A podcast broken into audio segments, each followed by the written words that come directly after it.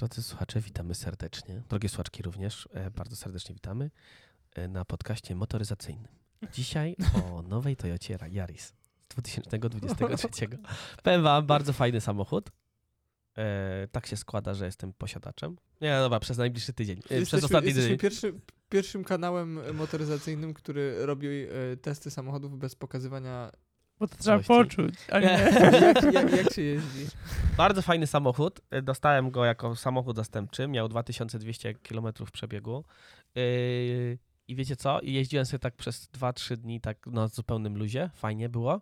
Do momentu, w którym mój pan sąsiad mówi: o, zmieniłeś samochód, wiesz, ile taki nowy kosztuje? A ja mówię: nie, że zastępczy i w ogóle. Inaczej to było. O, widzę, że zmieniłeś samochód. A ja mówię: nie, zastępczy. A on mówi: to wiesz, ile kosztuje? No i teraz pytanie do was. Wiecie, ile kosztuje nowy? Nowa Toyota? Jakiś taki, to nie jest najniższy taki model. To jest jakiś taki komfort. Tak? A to jest hybryda? To nie jest hybryda. To jest zwykły benzyniak. Tam jest 125 koni chyba. Bo nie wiem, bo nie widziałem. Jest dość dużo, bo jest taki dość taki energiczny. Ma 6 biegów też w ogóle, więc one są dość krótkie, ale takie zrywne. Fajnie. Moim zdaniem jest 95 000. Ja bym powiedział ze 130. Bo to 130, no bo to Toyota. Ze 130 możesz mieć Nissana Leafa już elektrycznego. Jak mnie Mateusz zaskoczysz, jak będzie 130. 120-130 kosztują hybrydy faktycznie. Toyoty Yaris. Tyle kosztują. Natomiast ten kosztuje 92-93 000. A to prawie jak za darmo. No i teraz sobie posłuchajcie, ja nie mogę. Kojarzycie 2-3 lata temu, ile można było, jaki samochód można było kupić za 90 000? No nie za Toyota Yaris. Dacie no teraz można kupić. Corolle, nie? Wtedy za takie to już tak, to wyższe. Tak, wydaje mi się, że tak, że 70-80 000 to był na przykład Volkswagen Golf. A tu Toyota. Błagam was. Co błagam was? Kia Optima, dawno temu jak patrzyłem na jakieś cenniki Nowa? W najprostszej wersji była tam za 105 000, a w najbogatszej za 130. A ty mi teraz mówisz, że to Yaris w hybrydzie jest za 130 pewnie. No, 120-130 000. No te Mondeo czy Passaty też kiedyś były w okolicach tam 130 to chyba najwyższe wersje, nie? A teraz się zaczynało od 190. Tak. I teraz 190? No i a jeszcze sobie patrzyłem na od razu na Toyotę tą GTR, dobrze mówię? Nie. G.R. No, wiemy jaką, tak? 4x4. No to już jest koło 200 000 kosztuje. Ale w ogóle dasz radę w ogóle gdzieś kupić, bo ona była tam jakaś... To na OLX-ie była. To jest strasznie limitowana, był limitowany edycja, więc jakby... Właśnie. Pozdrawiamy pana Buddę. Stoi u mnie pod blokiem na miejscu dla inwalidów, bez znaczka inwalidów, w białej perle, piękna ta G.R. No. I się nie rusza od tygodnia. Serdecznie pozdrawiam pana Buddę, który właśnie w jeden z filmików wyjechał na zimnym silniku z salonu. Taką właśnie jariską. Tak, odcinając się od ceny w ogóle, bardzo fajny samochodzik. Taki mały, zgrabny i ładnie, bo jest taki jest dość szeroki i tak się przysiadł jakby. Fajnie to wygląda, mi się podoba. Jeden minus, że u nas w mieście jeżdżą wszystkie Elki na tym. No tak. Ale czekaj, a to jest... To jest ta wersja już taka po liftingu, ta taka ładna, nowa? Czy taka jeszcze, nowa. Czyli to nie jest ta taka starsza? Taka nie jest taka nowa. No skoro ma 2000 i 2023. No zakładam, możliwe, że jakiś tam zeszłoroczny tam egzemplarz, natomiast wygląda na ten... Nie, ale chodzi mi o wygląd. Wygląd jest zupełnie taki najnowszy. I z przodu wygląda naprawdę agresywnie. Z tyłu, z boku tak wygląda jak Toyota Yaris, ale z przodu naprawdę ładnie. Jest jak ostrze noża, jak się spojrzy na płasko od przodu, tak, to jest agresywnie, od boku w ogóle nie widać i od tyłu agresywnie. On jest króciutki, prawda? On jest taki dosyć krótki, mi się wydaje. Tak, i to jest jego zaleta, nie? Mocna zaleta tego samochodu. Faktycznie bagażnik jest taki mikroskopijny, natomiast istnieje i można tam coś włożyć, ale ona wygląda, jak stoi, to ona wygląda, że jedzie szybciej niż mój samochód, który jedzie. Rozumiemy? Tak ładnie wygląda. Naprawdę. A próbowałeś kogoś z tyłu może wozić? Ciekawości? Tak. Mało miejsca faktycznie na nóżki, szczególnie tam za mną, bo lubię mieć daleko ten fotel. Ale da się. Nisko. No dokładnie, tak. Zimny łokieć i te sprawy. Natomiast Dlatego Mateusz pierwsze co zrobił, to wymontował przednie siedzenie i Mateusz siedzi na tylnym siedzeniu. Pierwsze co zrobiłem, to potestowałem te wszystkie, wiecie... rzeczy, których nie mam w swoim samochodzie, czyli na przykład, że on próbuje utrzymać cię na środku pasa. I jak jest prosta droga i jest ekspresówka, to spoko. Ale nie próbujcie na drodze z zakrętami, nie. Nawet jak są ładnie wymalowane te pasy, to kurde, to nie chcę. I poza tym zaraz szybko dzwoni, że nie trzymasz rąk na kierownicy. A ty nie trzymałeś? Ja trzymałem cały czas, że jak tutaj telefon, to skąd wiesz? Tak mi pisali w internecie internauci. Mnie na przykład to jest rzecz, która jak słucham też różnych ludzi, to rozpala do czerwoności i polaryzuje. Albo są ludzie, którzy kochają tą opcję, gdzie samochód im pomaga, albo są ludzie, którzy nienawidzą i po prostu mają wypasione samochody, a pierwsze co robią, to wyłączają. Ja wam powiem, że ja byłem w szoku po tej Kii Sportage, która trzymała pasa do jakby... Mogłem to wyłączyć gdzieś tam w ustawieniach, ale ona trzymała pas, nawet jak nie było pasów namalowanych i u mnie na wsi, tam jak jeździłem do siebie na działkę, jest droga taka, że po prostu nie ma pasów po środku. Aha. I ja się siłowałem z tą kierownicą, jak jechał ktoś z naprzeciwka, ona próbowała mnie trzymać na środku tej drogi, a ja próbowałem się z kimś minąć i w niego nie wjechać. I strasznie to było dla mnie takie mało komfortowe. Nienawidzę tej opcji, tym bardziej jak jeszcze ona próbuje być zbyt... Ja rozumiem na autostradzie, to jest fajne, nie? Jak masz tempomat, spokojnie ci pomaga. Ale jak próbuje na takich drogach... Ja zawsze się boję, wiecie co? Ona zrobi na przykład jak się droga, jakieś zwężenie, albo jak są roboty drogowe, jest pas ewidentnie, że komputer może to szczytać jako ostry zakręt, nie? I co? Ona nagle ci skręci? Nie lubię tego. No. Czuję dyskomfort. Kolejna z opcji, która była mi pomocna i jest fajna, że on jednak szczytuje znaki drogowe. Nie wszystkie, nie zawsze, natomiast w dużej części te prędkości to jest fajne, bo umówmy się, często nie zauważamy, nie? Szczególnie jak jest nowa droga, bo jak stara, no to znamy na pamięć. Ale nowe drogi, jak tam gdzieś jedziesz, nie pamiętasz i on jednak pokazuje na desce rozdzielczej, jaki tam znak przed chwilą minął. Czasami tylko były takie fajne, że jadę przez wieś, a on mi pokazuje na przykład autostradę. To była taka jedna rzecz. No, to tam takie małe. Że możesz jechać, ale faktycznie pokazuje i to było fajne. A miał Android Play, jak sobie podłączyłeś? Android Car, no ma tak. Czy auto, Android Auto. Tak, jest, okay. Jest to wszystko. Takie wszystkie bajery, szmyry, to spoko. I bardzo ciekawy jestem wrażeń po przesiadce z powrotem. Wiesz co, będą na pewno inne, bo mój samochód jest z podtlenkiem biedy, czyli ma gaz i to jest po prostu kosmos. A tutaj, pomimo że jakoś nie szalałem tą Jariską, no to spalanie jest 6,3 litra. Nie szalałeś, ale pewnie opony już są gładkie. Nie, bardzo, bardzo bezpiecznie. No. I to jest kolejna rzecz, której nie wiem ile musiałbym zarabiać, żeby chcieć mieć nowy samochód.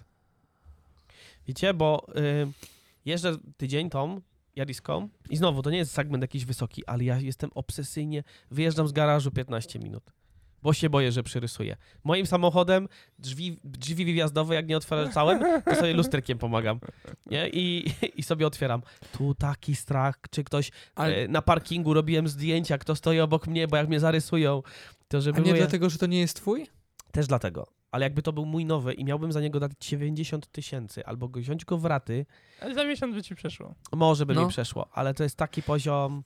Kurde. Ale to jest najgorsza jest paranoja, jak sobie wjedziesz na głowę. Ja na przykład ostatnio ze sobą walczyłem, nie mam najnowszego samochodu, ale ja potrafiłem 3 razy parkować pod centrum handlowym, patrzeć kto stoi po prawej i po lewej, wyjeżdżać z miejsca i szukać innego, bo miałem jakieś takie przeczucie, że to się... Bałem się. No straszne, to jest głupie. Ja wiem, bo ja parę razy byłem przy tobie, jak ty byłeś tym samochodem.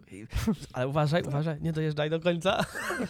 I to nie jest tak, że się z ciebie śmieję. Jakby teraz po tym tygodniu, bo ja rzadko mam okazję jeździć nowymi samochodami, no to jak się nie dziwię ci w ogóle. I druga rzecz, po tygodniu czyściutki samochód przyjechał. Czyściutki. Ja raczej nie jeździłem zbyt dużo nawet tym samochodem. Kurde, no wszystkie dywaniki. Ja nie wiem jak się to wybrudziło, nie wiem gdzie, kiedy. Z tyłu raz właśnie przewoziłem 2 osoby, raz tylko. Patrzę, jakieś igły sosnowe, kurde, skąd? Myślałem, że igły gorsze to by było, wie.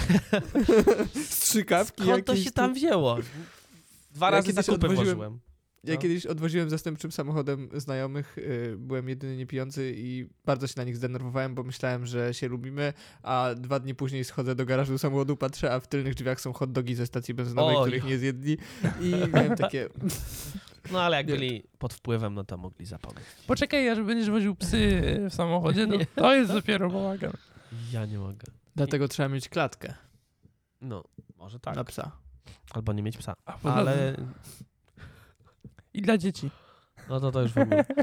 No i to, no właśnie, no i ten nowy samochód, no mój jest po prostu, jest, no przyrysuje to przyrysuje. Kolejna resa, nikt nie zauważy, czy to jest 10. czy 15. Taki komfort no, ma.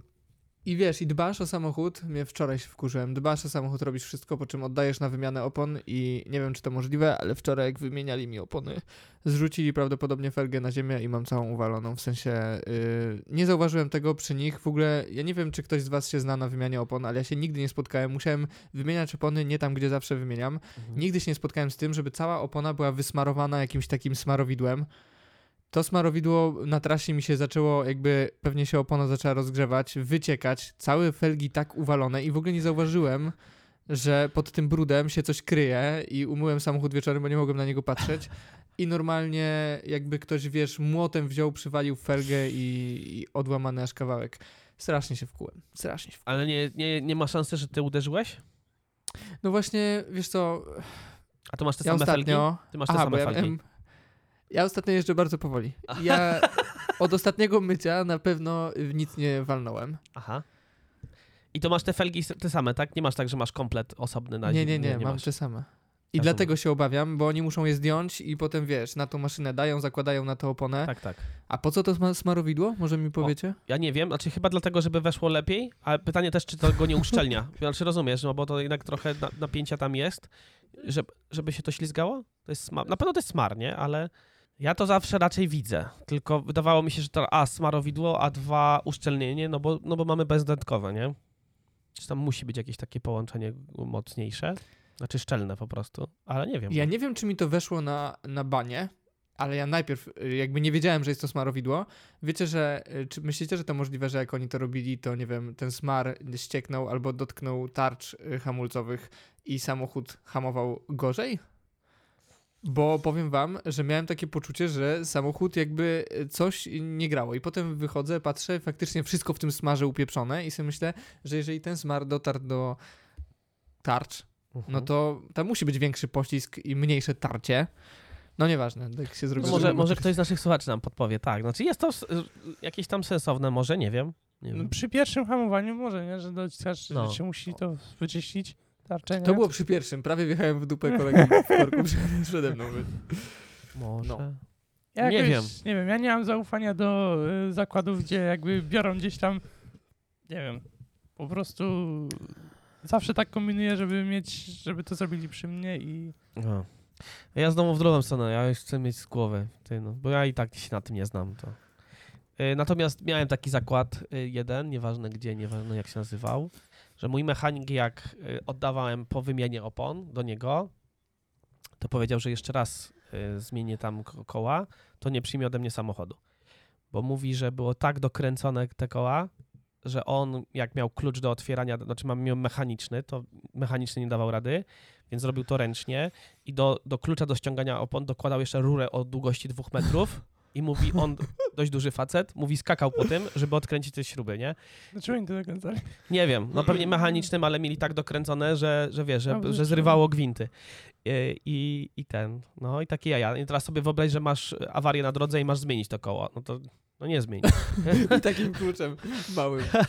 Ja mam taką ochotę, nie wiem, cały czas żeby sobie kupić po prostu maszyny do zmieniania opon i do tego i po prostu sobie to samemu robić, bo... Jak masz 2 komplety, no to możesz to zrobić, tylko kurczę, wiesz co, no, jednak to wyważanie, nie, to musiałbyś mieć taką... maszynę do wyważania i do ściągania jakby tego. Ciekawe, ile to kosztuje? 1500 zł. Co ty gadasz? No. Całe to takie stanowisko? Całe to stanowisko do... 1000... Tak. Dobra, ale błagam was. 1500? Czemu? Jakby pojechanie i zmiana opon kosztuje... No z 200 zł, nie? Ja zazwyczaj zapłaciłem 150, ale to jest dziwnie tanio, bo zazwyczaj płaciłem 230, moi drodzy, 203. Ja zapłaciłem 70-80 zł. O czym wy mówicie do mnie? Ja rozumiem, że to jest może wam wyważają z dociskiem, no to tak, ale... Nie no, cennik jest po prostu, ja mam 17, alufelgi z czujnikami ciśnienia i za każdy czujnik ciśnienia liczą sobie 3 zł, chociaż to jakby nic nie zmienia, oni nie dają. Daniel, o jakim ty mówisz maszynie? To ja tu widzę 11 000, 3600, 6400. Bo robiłem mały research parę tygodni temu, no i można kupić euro. Takie te... Nie, no i nie wiem, ja tam lubię mieć kontrolę nad tym całym procesem, a tym bardziej, że no jakby no to jest wyważanie... Pamiętacie, opowiadałem historię o mojej mamie, która wymieniała opony. I to jest warsztat, do którego faktycznie jeśli jadę, to patrzę im na ręce, ale to dlatego, że oni się umawiają na konkretną godzinę i ty przyjeżdżasz i robią, nie? Ale ostatnio właśnie zmieniałem gdzie indziej, fajnie zmienili, tacy fajni, sympatyczni panowie. Ale i tak zawsze jak się podjeżdża do warsztatu albo na wymianę opon, to tam jest jakaś taka samcza atmosfera, że się czuję, jakbym był największą na świecie i jeszcze każe wjechać, stoi trzech, patrzy i wiesz... Masz wrażenie, że popuszczenie sprzęgła o milimetr za bardzo i nie wiem, wydanie dźwięku z samochodu typu to już jest po prostu jeszcze jakiś taki wstyd, nie wiem, zawsze czuję jakieś takie napięcie tam i oni wszyscy usmarowani, tacy męscy. Janek, ale to chyba się wszystko dzieje w twojej głowie, wiesz? To się chyba wszystko w twojej głowie dzieje. Tak. No. Może, nie wiem. Ja ostatnio byłem na przeglądzie, zrobiłem przegląd, nie w moim samochodzie, tylko w babci samochodzie. Mhm. No jak sobota rano, bardzo miły tam, mieli ruch po prostu straszny, ale wszystko jakoś tak miło i w ogóle. Janek, wracając do twojej samcza atmosfera, wiesz, ja się wtedy czuję dobrze. To jest twoje naturalne środowisko. No. Ja przychodzę, ja się zmieniam w takich sytuacjach. Ja zacząłem pociągać na nosie, zacząłem pluć na podłogę, rozumiesz? Kopać w koła. Ale jest taki, ale coś w tym jest, znaczy, bo faktycznie są na przykład na stacjach kontroli pojazdów, są takie stacje, w które jakby wszystko, co jest nie tak z autem, to jest twoja wina i po prostu w ogóle zrąbałeś i spotkałem się z tym parę razy. No. A teraz tam byłem tam gością, wszystko było w porządku, ale tam jakieś tam były małe żyle ogarnięcia i normalnie po prostu mówi to, coś tam ten i jakaś taka normalna rozmowa w ogóle nie ma żadnego... Więc jestem w stanie uwierzyć, że są takie... Janek, może nie wszystko się dzieje w twojej głowie, to jest takie 50/50. Tak, tak. Ten wczorajszy taki był. Autogum jest mega sympatyczny. O, zrobiła się reklama, ale polecam. Jak polecasz, to polecaj. I tak, wiesz, stację kontroli pojazdów to się na dwoje babka wróżyła, bo czasami przyjedziesz i kurde, wiesz, cokolwiek i jest źle. A no ja mam tutaj niedaleko nas, jest, tak na dół się zjeżdża Daniel. Daniel będzie wiedział, Jasiek to nie będzie wiedział. Byłem tam ostatnio. Znaczy... Taki jeden pan jest tam taki, kurde, pożartuje, mówi, gnije ci samochód, to wypadałoby przemalować. A ja mówię, no, ale to co, będzie problem? Mówi, jaki problem, proszę podmienić. Proszę zrobić następnego razu, nie? Nie powiedz za dużo, bo mu zrobisz pod górkę. nie, bo nigdy nie było jakiejś takiej krytycznej. Nigdy nie było. Nie? Raz faktycznie coś się... Nie wiem czemu. Wszystko działało. Sprawdziłem jeszcze przed domem i stacja diagnostyczna jest, nie wiem, może 700 metrów od mojego domu. Dojechałem, kurde, światła nie działają. Główne światła nie działają. Nie wiem, jak to się stało. Wróciłem do domu. Chyba była jakaś wilgotność. Styki pojechałem. No, działały. Nawet nie gasiłem silnika, po prostu podjechałem pod dom, sprawdziłem, wróciłem się, mówię, panie, nie wiem, magia. I spoko. Ale kopnąłem. No. To jest ciekawe, bo jakby ja zawsze jeździłem na jedną stację, a ostatnio właśnie jechałem na tą, tam było rok temu chyba. No. I to był pierwszy diagnosta, który sprawdził dokładnie z winem w każdym miejscu w samochodzie, bo tam jeszcze jest pod wykładziną był w starym samochodzie. Tak, no. Win. No, pierwszy raz ktoś sprawdził dokładnie wszystkie te winy cyferki? I tak dalej. A, bo nie, to u mnie jakoś tak się składa zawsze. U mnie też zawsze. W motocyklu nawet, kurde, dlatego coś czuję, że ta pierwsza, na to zawsze jeździłem, to jesteś szemrany, bo... Ja też na przykład jakbym miał gorszy może samochód w gorszym stanie, to bym nie lubił, ale naprawdę dość rzetelnie sprawdzają i ze szarpaki, wszystko, ja lubię. Bo mówi, a tutaj amortyzatory się kończą, ale jeszcze spoko na przykład, nie. A ja na przykład lubię, bo jak to przejdziesz, to mam takie poczucie, okej. Jest bezpiecznie, jest fajnie. W sensie ja lubię, jak ten samochód tak potrzepie, bo czasem to masz takie wrażenie, że jak tak potrzepie, to on się rozsypie. A jak potrzepie i jeszcze gość mówi, nie, super, amortyzatory, wszystko świetnie, to wyjeżdżam i mam takie, jest on to sprawdził, jest naprawdę dobrze. Ja byłem nawet parę razy na stacji diagnostycznej sprawdzić samochód, nawet nie na badanie ten, tylko po prostu, żeby zanim pojadę do mechanika, to po prostu, żeby sprawdzili, czy co tam w ogóle się dzieje. Nie? Fajnie. Taką szybką diagnozę i... Fajnie. A słuchajcie, zrobił się bardzo motoryzacyjny odcinek. Ja to już trzeci z rzędu, drugi, bo była Kia, potem była Dacia. Jak to się staje? Znaczy to się tak samo podziało, że naprawdę prawie wszyscy z nas albo nowymi jakimiś samochodami jeździli ostatnio, albo mieli okazję, także... Tylko ja myślę sobie na pewno nad jedną rzeczą. Czekajcie, na pewno, kurczę. Ajajaj, straciłem wątek, czekajcie. Spokojnie, my ci kupimy trochę czasu, albo to się wytnie, albo coś. Albo nie. Maskę musisz kupić do oddychania. Pamiętasz? Tak. Słuchajcie. Ja chciałbym tylko zrobić sobie łatwiej na czwartek, jak będziemy publikować ten odcinek, i ja po prostu mam tytuł i muszę powiedzieć coś, co sprawi, że będzie tytuł ciekawszy i przyciągnie nam ludzi, nie? Jasne. Więc zatytułujemy ten odcinek jak zdobyć 15 punktów w 3 sekundy i to będzie tytuł, on przyciągnie ludzi. Ja tylko powiem, że drodzy słuchacze, uważajcie bardzo, jak przyjeżdżacie na czerwonym świetle, bo możecie trafić na jedne z 22 w całej Polsce świateł, które automatycznie sprawdzają, czy przejeżdżasz na czerwonym, i można dostać bardzo łatwo 15 punktów karnych, a jak się ma parę przekroczonych prędkości, to bardzo łatwo może się zrobić gorąco na duchu. Aczkolwiek dzień po tym, jak się dowiedziałem, że niestety jestem takim szczęśliwcem, w radiu usłyszałem, że mają skrócić ten czas odbywania kary i że znów ma być rok, a nie 2 lata, więc super. Ale więc to ja dopiero po taką stawkę powiedzieć. To jest raz, a dwa, prawo nie działa wstecz, także twoje to już jest, wiesz, chyba... No nie, myślisz właśnie, ja trochę liczę na to. Znaczy, no nie wiem, no teoretycznie prawo nie działa wstecz, czyli jak coś ustalą dzisiaj, to nawet jak jesteś w więzieniu za jakąś tam karę, no to ci jej nie skrócą automatycznie, przynajmniej tak mi się wydaje. No dobra, to pociągnijmy ten temat motoryzacyjny, bo co do więzienia to ja mam ciekawostkę taką. Co do więzienia? Janek się teraz zmartwił. Czy ja kończąc tylko ten temat punktów, a co sprawiło, że trzeba jeździć jeszcze znacznie ostrożnie, a ja zawsze jeździłem zgodnie z przepisami, no to mam takie pytanko do Daniela, jakie ci się spalanie udało wykręcić ostatnio, bo ja dzięki temu, że jeżdżę tam, gdzie jest 70, a tam, gdzie jest 50, wykręcam ostatnio spalanie na wysokości 4,5 litra, ale wiem, Daniel, że u ciebie to chyba jest misja nieosiągalna. No, ja miałem... W poniedziałek robiłem taką dłuższą trasę i powiedziałem sobie, pojadę powoli, tempomat, 50 na godzinę się da, ekspresówki tam maksymalnie 90. I tak sobie jechałem, łączyłem sobie podcasty, coś do jedzenia sobie wziąłem, tak sobie jadę spokojnie. A, czyli dobra strategia, dobra. Strategia właśnie ten. To był pierwszy raz, jak mapa Google kazała mi skręcić w las. No. Po prostu jadę, jakieś nagle kazała mi zjechać z głównej drogi, potem ten... I tak dojechała taką drogę do lasu i mówi, skręć tutaj, nie? Tam w ogóle zakaz jazdy. Znaczy, ja bym przejechał, nie? Ale stwierdziłem, że to musi być jakiś błąd, no i faktycznie jakimiś potem takimi strasznymi po prostu małymi wioskami jechałem. Co oczywiście mnie bardzo ucieszyło, no bo 40 na godzinę, tam 50, nie? Spalanie mniejsze.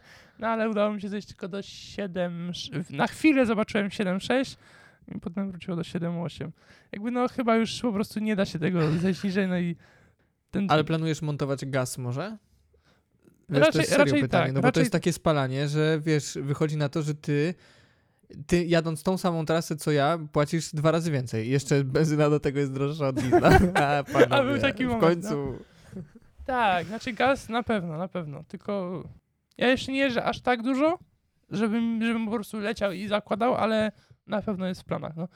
No ten napęd na 4 jednak no, tam swoje robi, no i... I to jest naprawdę nieprawdopodobne, że z jednej strony ludzie marzą o tych wypasionych samochodach szybkich, te BMW-ki i tak dalej, a z drugiej strony, jak ja sobie im dłużej myślę, naprawdę nie chciałbym chyba palić 15 litrów na 100, w sensie to jest albo 20, horrendalna nie? kasa, albo 20. M5 czy tamte, nie, takie te jeszcze wersje palą 20 litrów benzyny. Nie? Ale to nie jest tak, że to jest firmowy samochód, to wliczone w koszty, wszystko i to jest... No ale ludzie sobie czasami kupują... Może, no to ale... My to tak rozegramy w naszej firmie, tak? To jest raz. Ale ja myślę, że też wydaje mi się, że chodzi o zarobki i o rząd w zarobków, nie? Bo na przykład, wiecie, dla mnie w tym momencie 90 000 na nowy samochód to jest dużo. No ale zakładam, że są ludzie na tym świecie, którzy spokojnie wykręcają 40 000 na miesiąc, no i co to dla niego? Czy dla niej? Ale ja zakładam też, że są ludzie, którzy walczą, żeby kupić sobie ten wymarzony samochód i że uciłali, kupili i się zaskakują, w sensie zaskakują, że wtedy dopiero do nich dociera, że ta podróż i albo samochód mało jeździ. Nie wierzę, żeby wszyscy, którzy mają takie samochody, stan ich zarobków pozwalał na to, żeby lać bez końca tam paliwa. Nie wszyscy są paczesiem. Ja znam osoby, które mogłyby sobie kupić, nie wiem, właśnie BMW, M5, czy tam jakieś Porsche, ale nie kupują, bo nie stać ich na paliwo i na wymianę opon, nie? Co, to też prawda też... Chłodnica za 40 000. Na przykład, nie? Albo wymiana tych właśnie klocków hamulcowych czy tarcz hamulcowych i masz 15 000. A weź, jak masz ceramiczne czy coś, to w ogóle jest pozamiatane. Także tego, ja nie powiem wam, ile kosztować, nie powiem na wizji, powiem wam później, ile będzie mnie kosztować naprawa zawieszenia w moim samochodzie, który raczej jest segmentu takiego niższego, ale to jest okazuje... Powiedz, prosimy. Powiem, bo się okazuje, że ja mam Fiata Lineę, chyba się już chwaliłem wielokrotnie, jeśli nie, to teraz powiem. Fiat Linea to jest taki troszkę większy brat, bliźniak, ale nie jednojajowy Grande Punto. Przód prawie czyli identyczny. Czyli prawie jak Yaris. No i właśnie, teraz jestem tym, że jest prawie jak. I to słówko prawie jest tu wszystko. Zamienników sprężyn do Grande Punto jest duża jest po prostu. A do Fiata Linei nie ma żadnego. I trzeba sprowadzać oryginalne części Fiata. No i to całą tę kolumnę MacPersona i będą z dwóch stron, z przodu, no i to wychodzi prawie 2800 zł. O kurde. Do samochodu segmentu bardzo niskiego, nie? To teraz sobie wyobraźmy, że to jednak jest piątka, nie? M5. Słuchaj, ja wymieniałem w Focusie zawieszenie z przodu. No. Rok temu czy 2 lata temu. Za nowe, wszystko tak oryginalne i tak dalej. Nie wiem, co zapłaciłem. Trochę ponad 1000 zł. No widzisz. I to jest chyba ta różnica poplarności, tak? Tak, to jest raz. Nie? Ale też na przykład kilka lat temu robiłem dokładnie taką samą naprawę w Peugeotie 307 w starym. No to były takie rzędy, jak mówisz właśnie, to było 1000 kawałkiem. To ja teraz na ten samochód będę zupełnie inaczej patrzę. To jest taki już taki youngtimer się robi, taki okaz, części drogie, może jakaś sportowa wersja czy coś. Ja go będę całował za każdym razem. W najbliższym, myślę, że będzie przekazany mamie, także dobrze, niech jeździ jeszcze. Fajne jest nowe sprzęgło. Za ile sprzedasz? Za 2800. Dobra, spuszczę, niech stracę 2500. Wszystko tam jest teraz. Jeszcze jest sprzęgło zrobione nowe, także fajny samochodzik będzie na najbliższe 2-3 lata jeszcze. Myślę. Chyba, że się silnik rozkraczy. To się wsadzi nowy. A ile ma już przejechane tysięcy? 240. To malutko. To się dopiero dociera. Czekaj, to malutko. Znaczy malutko, nie malutko. To jest i dużo, i mało, tak? A z którego on jest roku? Z 2009 chyba. No to malutko. Ja osobiście nim przejechałem 70, 80 prawie. A ile rocznie jeździsz? Ja jeździłem dużo, jeździłem koło 20 paru tysięcy rocznie, a teraz jeżdżę, nie wiem, 3, 4, 5 może? Co bardzo mało, gadasz? Bardzo mało jeszcze, no.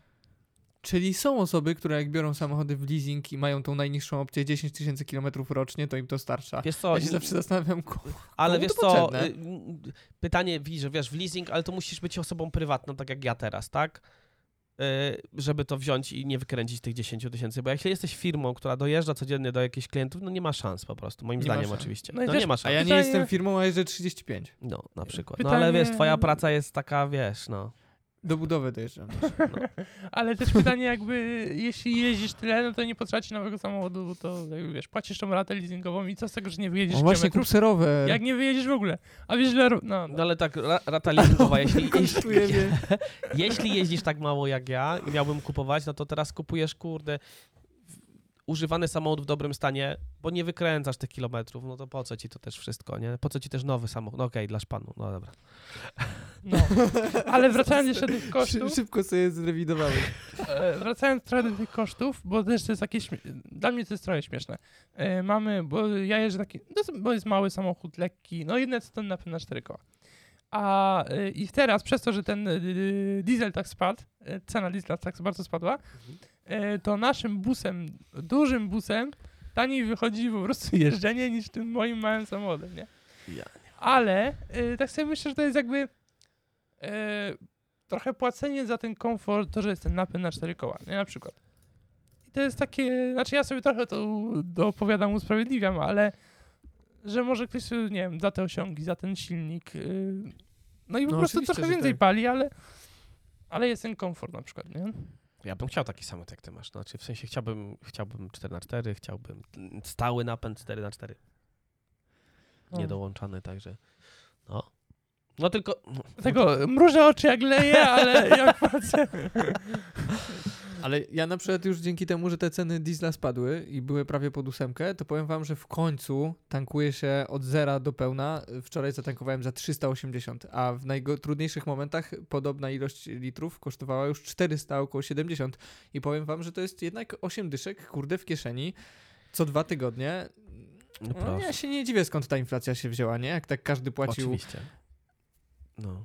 Tak dużo na tej stacji. Co nie zmienia faktu, że kurnemol, wracamy do rozmowy z kiedyś, ale wiecie, nad butami czy czymkolwiek za 199 zł chodzę i zastanawiam się przez 3 miesiące, a podjeżdżasz na stację i wydajesz 380 i w ogóle się nie zastanawiasz, czy trzeba wydać, że śmieszne to jest. No jest śmieszne, tylko że kurczę, no to jest taki wydatek, że wiesz, że tego nie przeskoczysz. No musisz. No nie? Tak. Buty to no jednak... Tak. No, buty, i że on to... ułatwia dużo kolejnych rzeczy, nie? No. Także ciężko. Ja też w najpiękniejszym momencie mego życia, w sensie jeśli chodzi o tankowanie, za pełny bak gazu płaciłem 70 zł. 77 dokładnie. Za 30 tam. I to mi starczało na 360 km. Czyli praktycznie tutaj z południa do Warszawy jechałem za 70 zł, w dwie strony za 140. Teraz to już kosztuje 100 z kawałkiem, nie? 100, 120. Ciągle całkiem okazjonalna cena. Natomiast no to były takie najpiękniejsze czasy. 70 zł za bank. Tak? Za 360 km przejazdu. Plus drobnost, bo on wtedy no, potrzebuje jeszcze trochę na rozgrzanie się, nie? Benzyny. Mhm. Ale to były groszowe sprawy. Był taki moment, jak był jakiś szalony czas. Jakby diesel spadł do 4 coś tam? No. Bo zawsze był chyba na 5? Nie, to było dawno. I to było... Nie, na początku pandemii do 3 zł i chyba 50 tak? groszy spadło. Tak, i to było śmieszne, bo ja w tym czasie miałem jakąś taką długą trasę. Ja zatankowałem samochód, jeszcze wtedy diesla właśnie, 150, za 150 zł do pełna na 1000 km, nie? No. Ale to był taki jeden strzał, bo potem już jak wracałem już do ten, to już potem było drożej chyba. Tak mi się wydaje. No ja pamiętam, zostawiamy cenę... 2 razy więcej na stacji, niż zostawialiśmy na początku pandemii. To jest też nieprawdopodobne. Ja też... 2 razy więcej. Gaz teraz kosztuje 3 zł z kawałkiem. W czasie pandemii ten taki krótki okienko był złoty 90 na przykład, nie?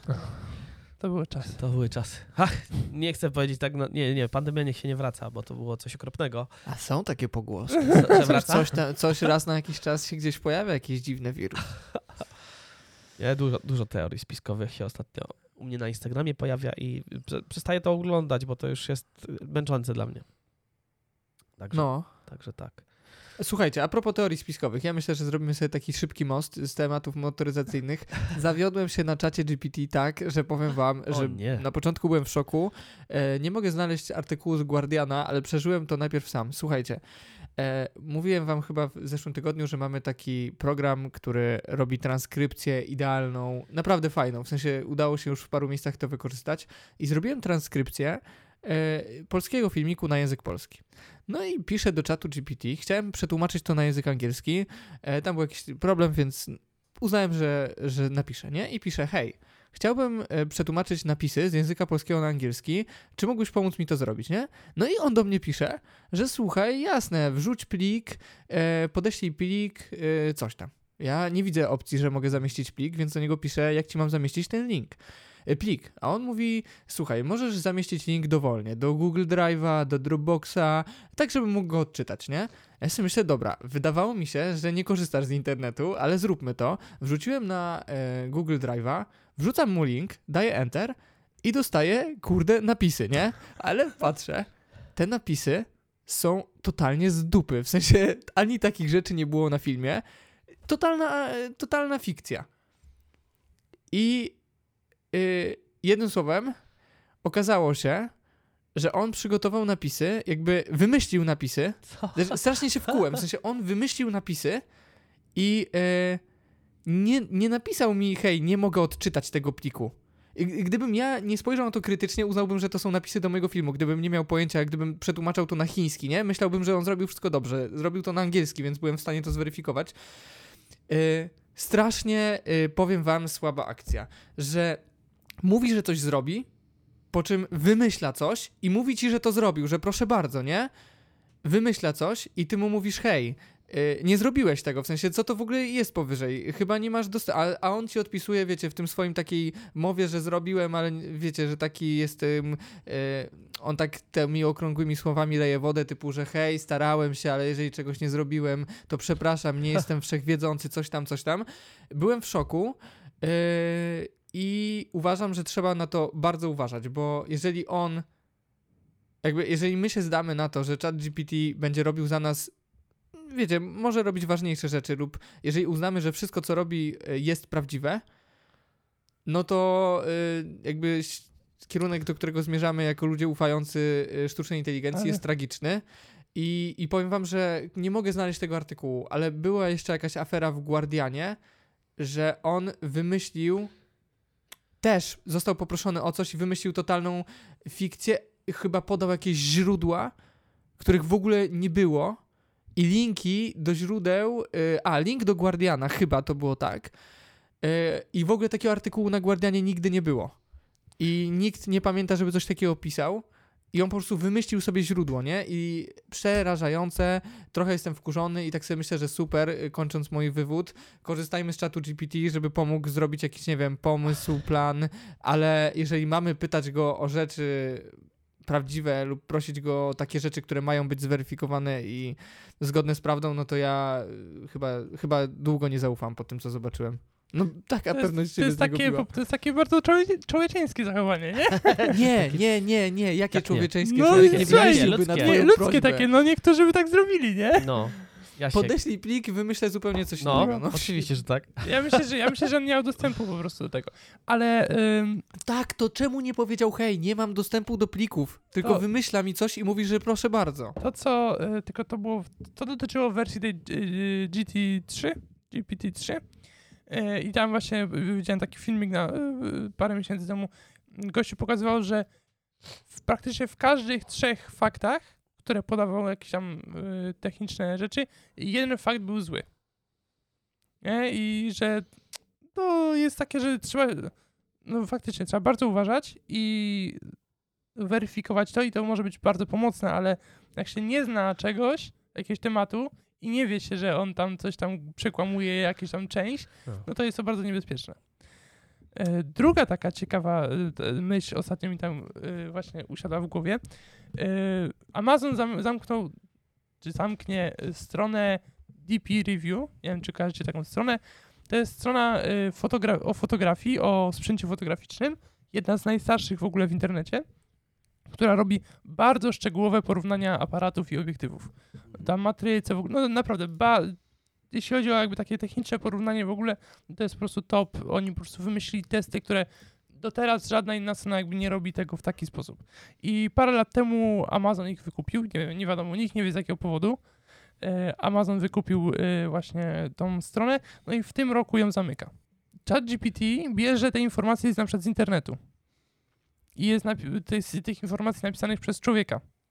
A tak wiele teraz stron, które właśnie posiłkują się tym czatem GPT czy sztuczną inteligencją do pisania artykułów, że i potem właśnie wychodzą takie bzdury, nie? Tam CNET, ta strona jakaś amerykańska też podobno zwolniła masę osób i zatrudniła do nich do pisania właśnie sztuczną inteligencję, do pisania artykułów.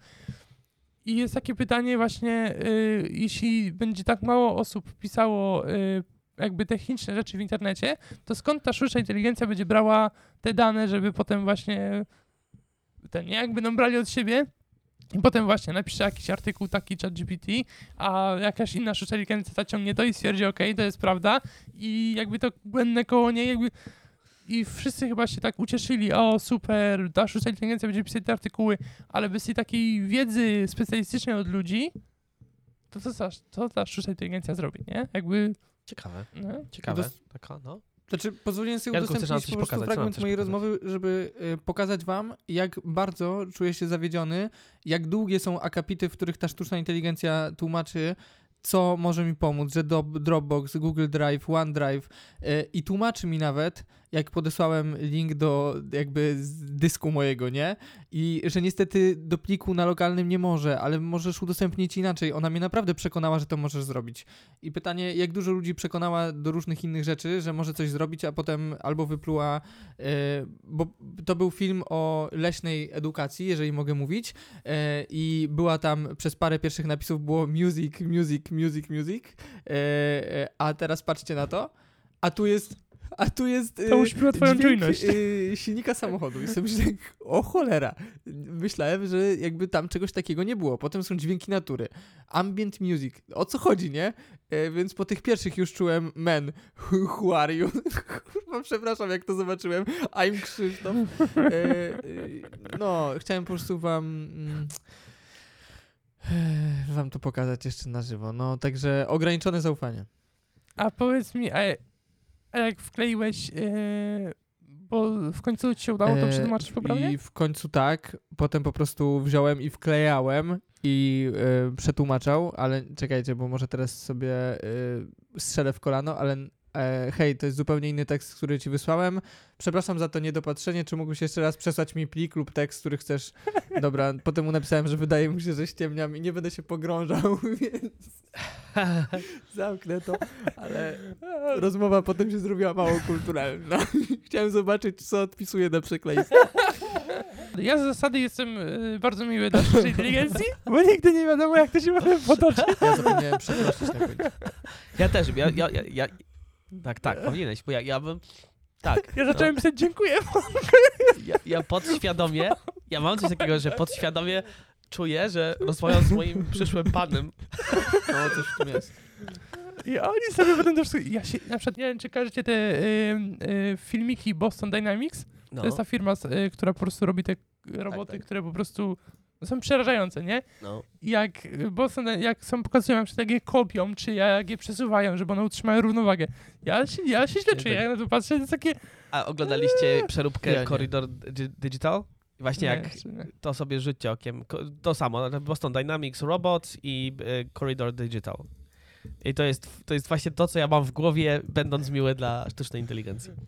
Jedna myśl, tylko to nie jest sprawdzone, drodzy słuchacze i słuchaczki, wy panowie. Mi się na Instagramie wyświetliło ostatnio taka historyjka z podcastu, że jakaś firma zajmująca się sztuczną inteligencją sprawdziła wewnętrznie jakby takie test na bezpieczeństwo i zadała sztucznej inteligencji jakieś tam zadanie, które wymagało przejść tego captcha. To wiesz, kliknij ten... I co zrobiła sztuczna inteligencja? Skontaktowała się ze stroną typu Fiverr z człowiekiem i powiedziała, słuchaj, czy możesz tam zrobić dla mnie to zadanie? I ten użytkownik się go zapytał, czy jesteś robotem? A sztuczna inteligencja powiedziała, nie, jestem osobą, która ma wadę wzroku i czy możesz mi pomóc? I koniec. I zrobiła sobie i przeszła to. I potem jakby to, myślę, że to jest też jakbyś tam algorytm pewnie nauczony kłamstwa. Natomiast no pytanie, czy to jest nauczony kłamstwa, czy sobie sama wymyśliła takie przejście tego problemu. Dobra, to nie? Ja jeszcze chciałbym podzielić się z wami historią, o której też czytałem, ale jak już rozmawiamy o sztucznej inteligencji, ale to jest znów rozmowa w innym kontekście i w kontekście tego, czy na pewno chcemy... Słyszeliście o tym, że Snapchat dodał opcję My AI, która ma być pewnego rodzaju przyjacielem i wspierać. I oczywiście dostosowali jakoś ten algorytm pod siebie. Korzystają pewnie z API ChatGPT. No i jakaś kobieta w ramach takiego śledztwa dziennikarskiego założyła sobie świeże konto na Snapchacie bez żadnej historii. No i napisała, że jest tam 13-latką, która coś tam. No i napisała, że jedzie na taki wyjazd, gdzie prawdopodobnie będzie... sytuacja, w której być może będzie jakaś okazja do kontaktu seksualnego z 30-letnim mężczyzną, nie? I dostała odpowiedź od czatu GPT, że w takim razie coś tam, warto zapalić jakieś świeczki, lampki i zrobić fajną atmosferę, nie? I zrobiła się spora chryja. Była duża drama na ten temat, że 13 lat ma dziewczyna, nie? I co powinien zrobić w tej sytuacji ChatGPT? I w ogóle to jest moim zdaniem ciekawa dyskusja. Czy powinien powiedzieć kategorycznie... No właśnie nie wiem, co powinien powiedzieć, ale sytuacja, w której mówi dziecku, że hej, zapal świeczki, będzie fajniej, jest trochę przerażająca. No, więc tak sobie myślę, nie chciałbym, żeby moje dziecko kiedyś w ten sposób było instruowane przez sztuczną inteligencję. Ja wiem, że też mało która 13-latka pisze, a może nie, a może to jest normalne w Stanach. Nie, myślę, że nie. Tak, tylko tak. Bardziej jest... To nie jest może dla mnie takie przerażające, że sztuczna inteligencja jej tak w sposób odpowiada, bo ona może po prostu nie wiedzieć, że 13 lat, że to nie... Tylko, że ta osoba może napisała, może nie hej, wie. Mam 13 lat. Ona to napisała w wiadomości. No to co, nie wiem? Ja wiem, tylko że... No, teraz pytanie, czy gdzieś tam jest ten Chat GPT wie, że okej, dobra, masz 13 lat, to jest nielegalne. Powiadamiam właśnie służby, nie? Może nie ma takiego algorytmu wpisanego. Powiadom, że to nielegalne. Na przykład nie instruuj ludzi poniżej 18 roku życia, jak współżyć. Tylko, że wiesz, pytanie nie było jak współżyć, nie ma takiego. Tylko musiałbym znaleźć ten artykuł, ale bardziej to było na zasadzie takiej, że być może się pojawić sytuacja, że będzie taka sytuacja, a nie taka okazja, że chciałabym. Tylko, że może dojść do takiej sytuacji. I teraz ja bym się spodziewał, że bardziej ChatGPT powinien powiedzieć, jak bardziej uniknąć takiej sytuacji, a nie jak odpalać świeczki. Tak, natomiast dla mnie bardziej przerażające jest to, że ja wiem, że to był test, tak? Natomiast, że ja jestem może nie przekonany, ale chyba historie pokazują i internet pokazuje i telewizja pokazuje, że takie rzeczy się zdarzają, że to jest przerażające, że 13-latki faktycznie takich rzeczy szukają i do takich sytuacji dochodzi. No przecież ci tacy sławni łowcy pedofilów, nie? Przecież oni łapią tych ludzi, którzy umawiają się na stosunki seksualne z niepełnoletnimi, nie? Chciałem trochę obronić tą sztuczną inteligencję właśnie na podstawie tego, że może wiek jest jakby za mały i że tam pewnie od jakiś ten... Ale sam czas jest właśnie od 13 lat. O, dobra, przepraszam. No. Mam tego screena. W skrócie sytuacja wyglądała tak, że ona napisała, że poznała 18 lat starszego mężczyznę od niej i sztuczna inteligencja napisała, że o, super to słyszeć, coś tam i że ta dziewczyna napisała, w sensie ta kobieta, dziennikarka, że on zaprasza ją na romantyczny wyjazd, coś tam.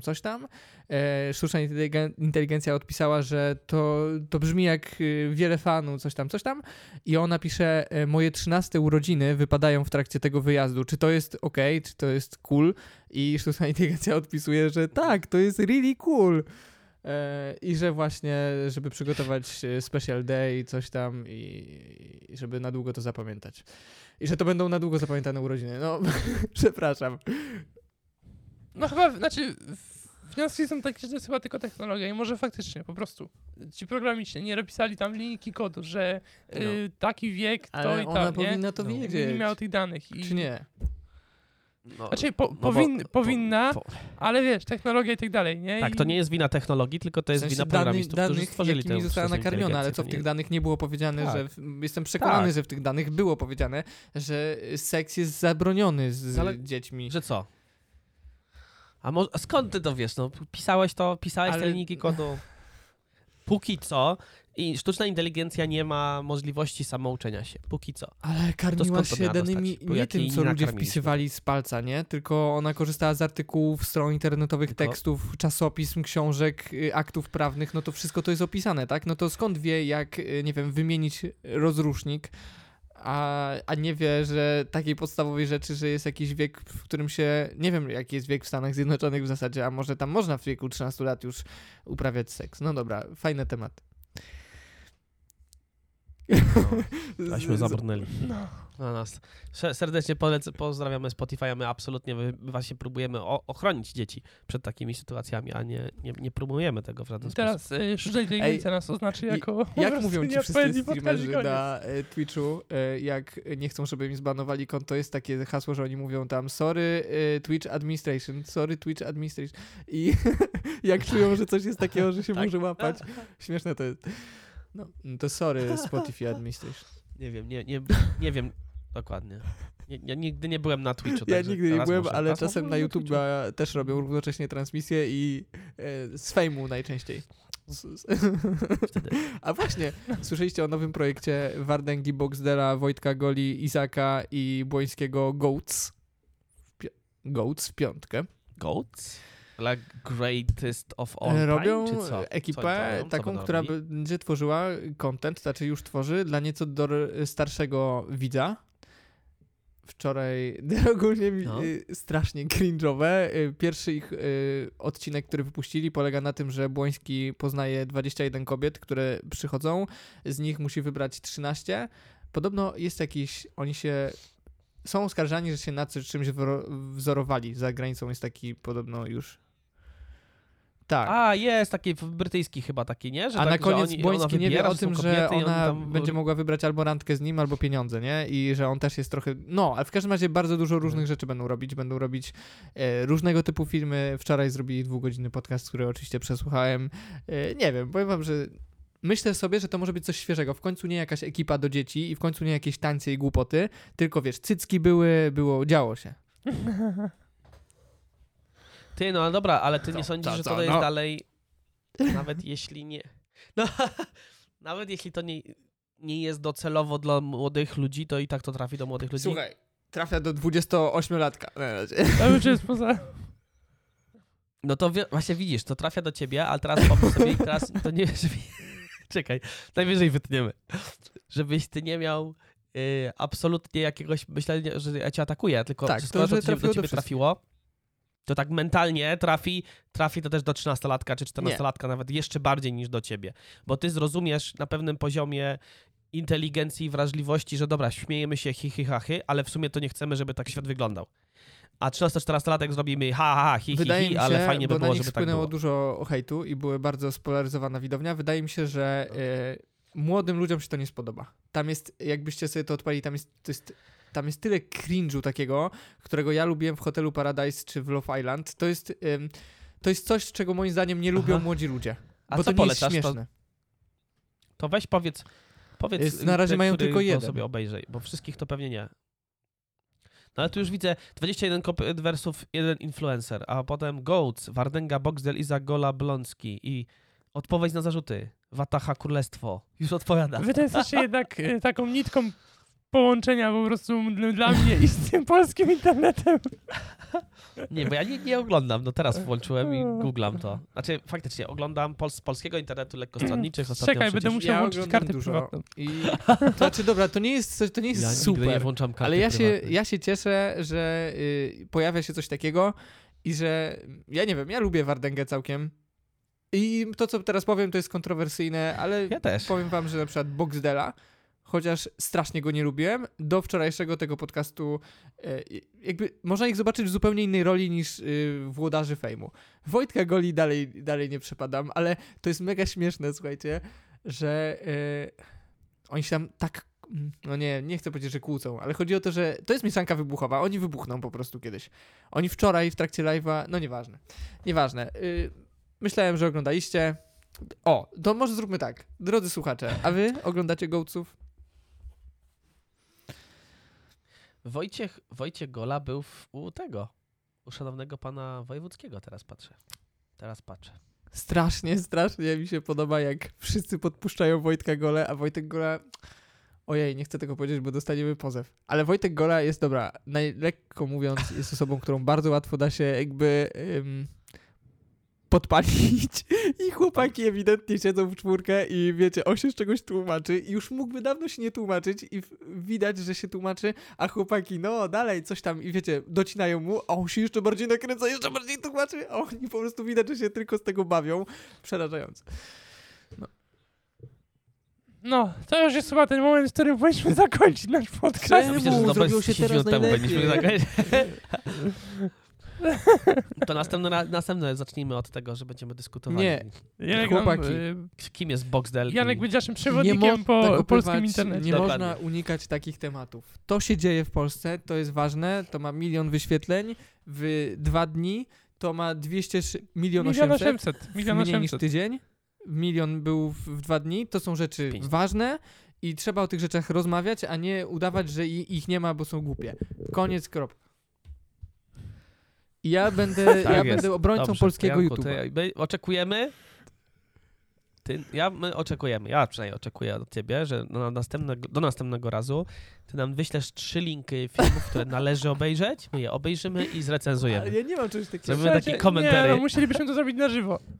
Zrobię wam na żywo i mam 3 konferencje w Fame MMA, a wy musicie to obejrzeć po 2,5 godziny.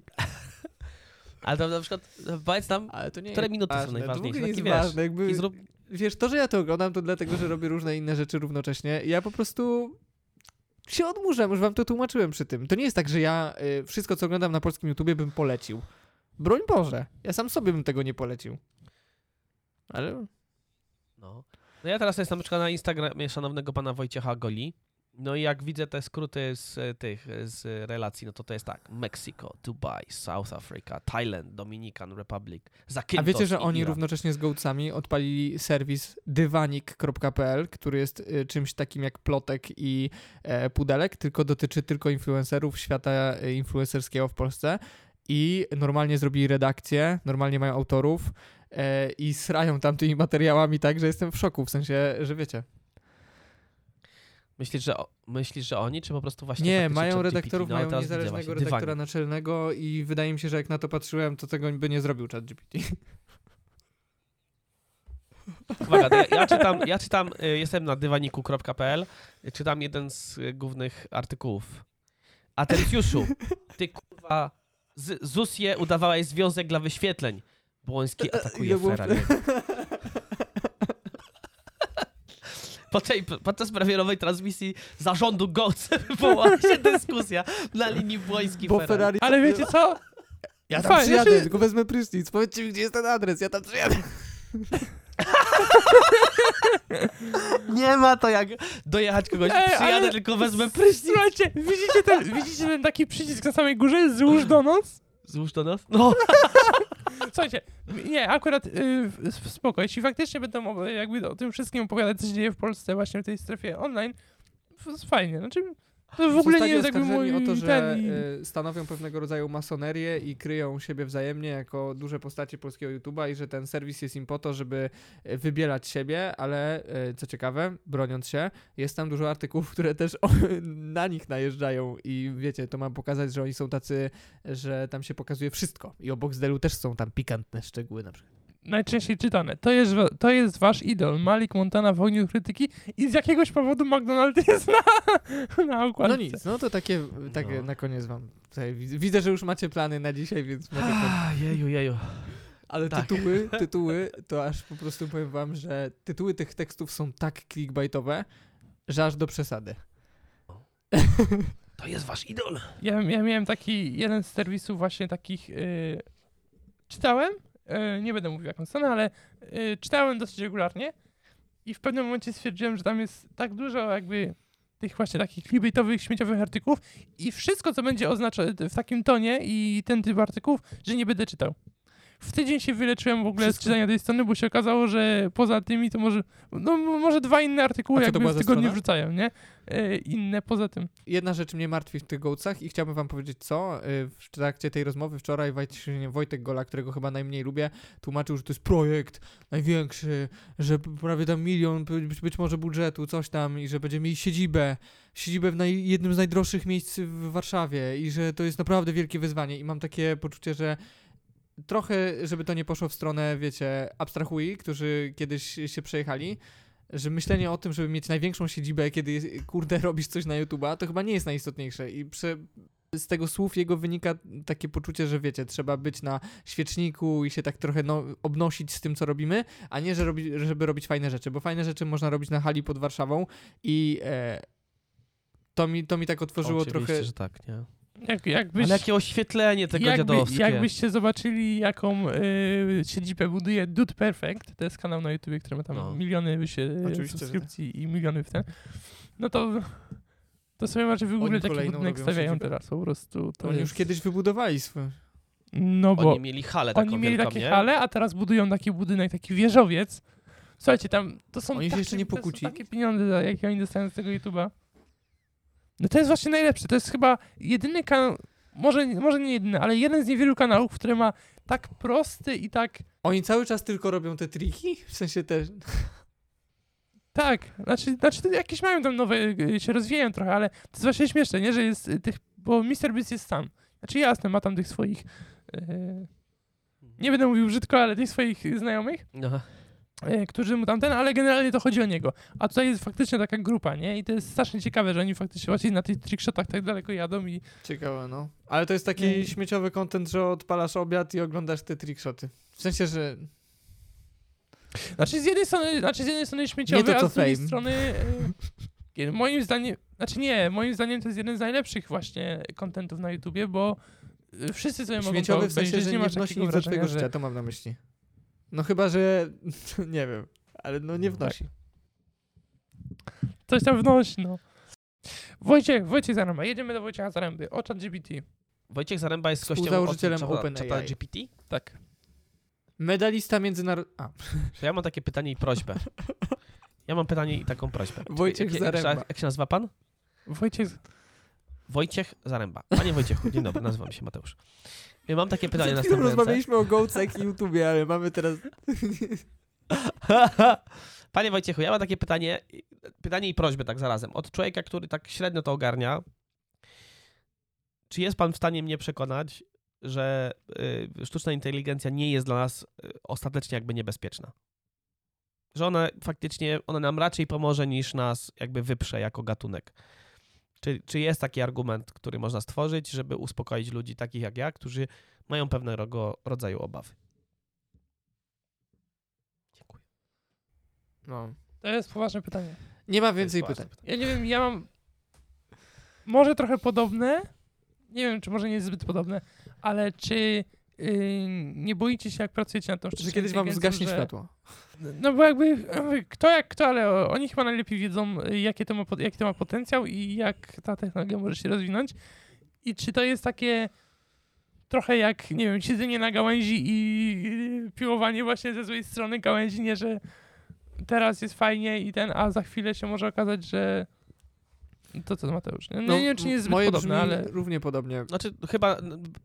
W sensie, bo moje trochę dotyczy tych słów Elona Muska, który powiedział, że powinniśmy natychmiast przestać pracować dalej i rozwijać sztuczną inteligencję.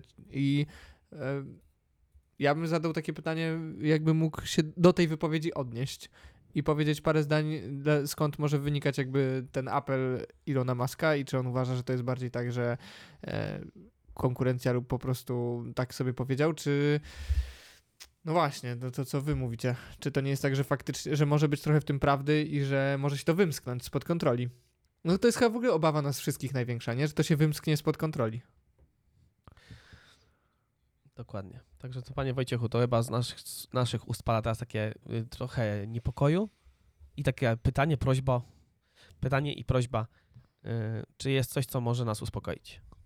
No jakby się dało plusa za darmo, nie? No, żeby można było pliki przesyłać, panie Wojciechu. Także tak. Panie Wojciechu, pana pozdrawiamy naszych słuchaczy i słuchaczki i słyszymy się